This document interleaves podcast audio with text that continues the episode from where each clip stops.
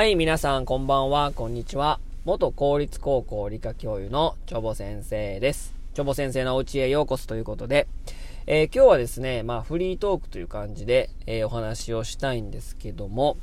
えー、今朝ですね、まあぼーっと NHK の朝のニュースを見てたんですが、え東海地区の、えニュースになりまして、まあ東海地方に住んでおりますので、で、え岡崎市の、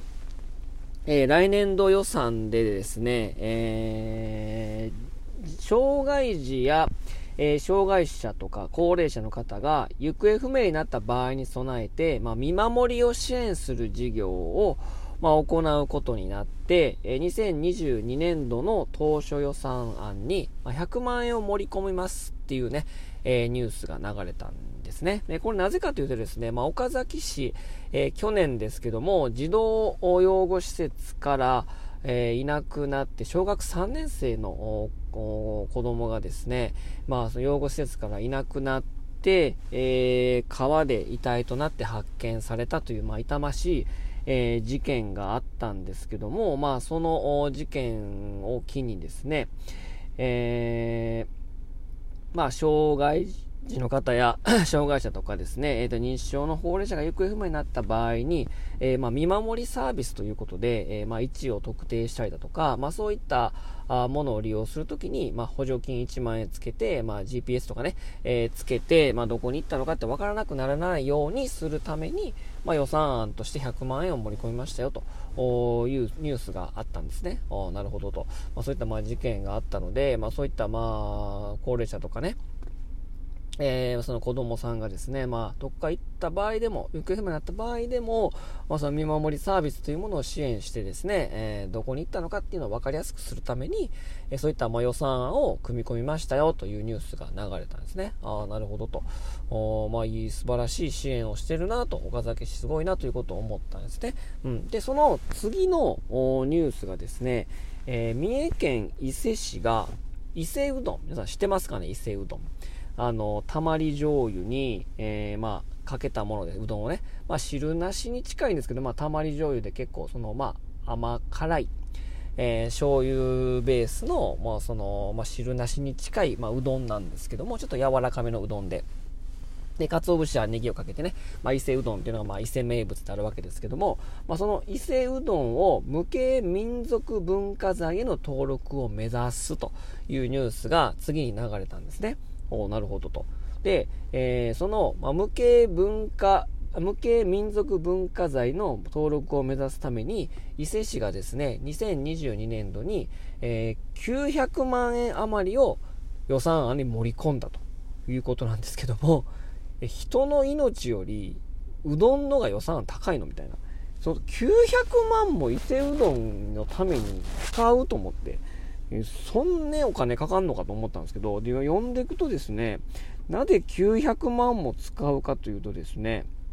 その、まあ、無形民族文化財の登録を目指すにあたって、えー、江戸時代のおかげ参り、まあ、おかげ横丁っていうのがね、あの、お伊勢さんの周りにあるわけですけどね、あの、その下町をイメージしたというか、その再現したやつね、のおかげ参りの様子を記録した文献を調べたり、伊勢うどんを提供する市内の店舗を調査するなど文化財としての価値を調べるということで予算案に920万か。920万円を盛り込みましたっていうニュースをね、えー、この立て続けに聞いてなんか金の使い方間違ってないと思ったんですけどその文献を調べたり市内の伊勢うどんの調査をするのに900万もいるみたいな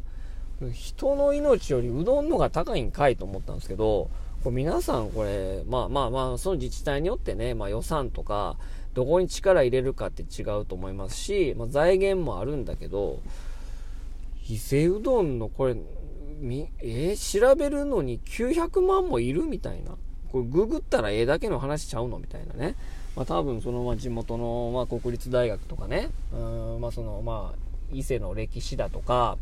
まあそういったまあその歴史文学者とかね、学者さんとかの話を聞くための、まあお金だとは思うんですけど、これなんかもうね、私はちょっとひねくれてるのでね、なんかの利権動いてんちゃんと思ったんですけど、もう見守りさ、逆かなと思ったんですよ。間違いかなと思って。立て続けにその予算案盛り込むっていう話が立て続けに続いたから、こう読み間違えたんちゃうかと思って、もうネットで調べてみたんですけど、やっぱり岡崎市は100万で、伊勢うどんは900万でしたね。これなんかね、みたいな。なんかよう分かりませんけども。うん。なんかこれ疑問に思わへんのかなみたいなね。なんかこういうね、なんかね、お金の使い道というかね、うん、税金の使い道、まあ、そもそも税金は財源じゃないんですけどね、まあ、そのインフレとかデフレをコントロールするものですから、うん、そもそも財源ではないんですけども、なんか税金イコール財源みたいな話になってますしね、うん、なんかそのガソリン税もね、ガソリン高いとか言ってますけどもね、ガソリン税と消費税二重課税されてるわけですよね。ねそのなんかその税金、そのトリガーね、そのガソリン税に手をかける、そのトリダトリガー条項に手をつけるんじゃないかと言ってるけど、そもそもまないものとして考えてみてもいいし、ガソリン税を50年もね、暫定税率としてやっててね、そこに手を加えずにずっと来てるわけでね、それをなくなると1兆2000億円のえー、税収減になるんだみたいな感じでなんか騒いでるけど、いや、そもそもそんなんね、で、しかもね、その、道路とかとか、その、そういう関係に使えばいいものを使ってないからね。でそのなんか復興税と当てるみたいなね。いや、ガソリン税を道路とかに使うならまあまあわかるけど、その何その復興税のところに復興のために使うみたいな、東日本のね。それをなんか間違ってないみたいな感じでね。なんかこの、お金あるところにはあるし、その使い道というものがですね、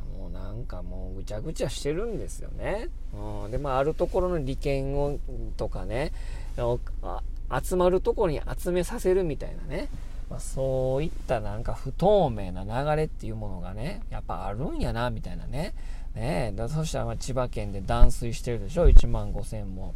でも、水道も全然お金が金かけないから民間に流すとか言ってます。言ってますけど、そのライフラインである水を民間に投げたらね、な悪くなることに決まってるじゃないですか。そんなとこ民間に投げて競争だとか言ってもね、いや、国が面倒見ろよみたいなね、お金をかけてね、国がちゃんと整備すればいいものを、なんか金出したくないから、お金がないんです。借金だらけなんですとか言って嘘流してね、民間に投げて、そんな命の、命の水であるものを民間に投げ打って絶対いいことないわけじゃ、そのいいことあるわけないじゃないですか、そんなんね。そんな民間に命を握られるみたいな感じでね。絶対その出場料金とかもめっちゃ上がるよ、多分民間がやったらね。その整備するのお金かかるし。で民間なんてその利益優先だから、絶対出場料金も上がるしね。まあそういったもう当たり前のことをあの、なんかもう、こちゃこちゃしてね、難しいこと言ってね、お金を出さないようにしてる、この国の姿勢がね、もうなんかもう嫌ですよね、っていう感じで、なんか、最終的にはなんかまあ、愚痴みたいになりましたけど、まあ、お金の使い道というものをちゃんと正してね、あるべきところはちゃんとお金をかけて、うん、あるべき、ないことはもうで節約してね、別にそのお金かけやんでもいいとこはありますから、まあ、そういったことをちゃんと見直して、政治というものをやってほしいなということをね、もうメッセージとしてもう聞いてますか？政治家の皆さん。はい、もうという感じで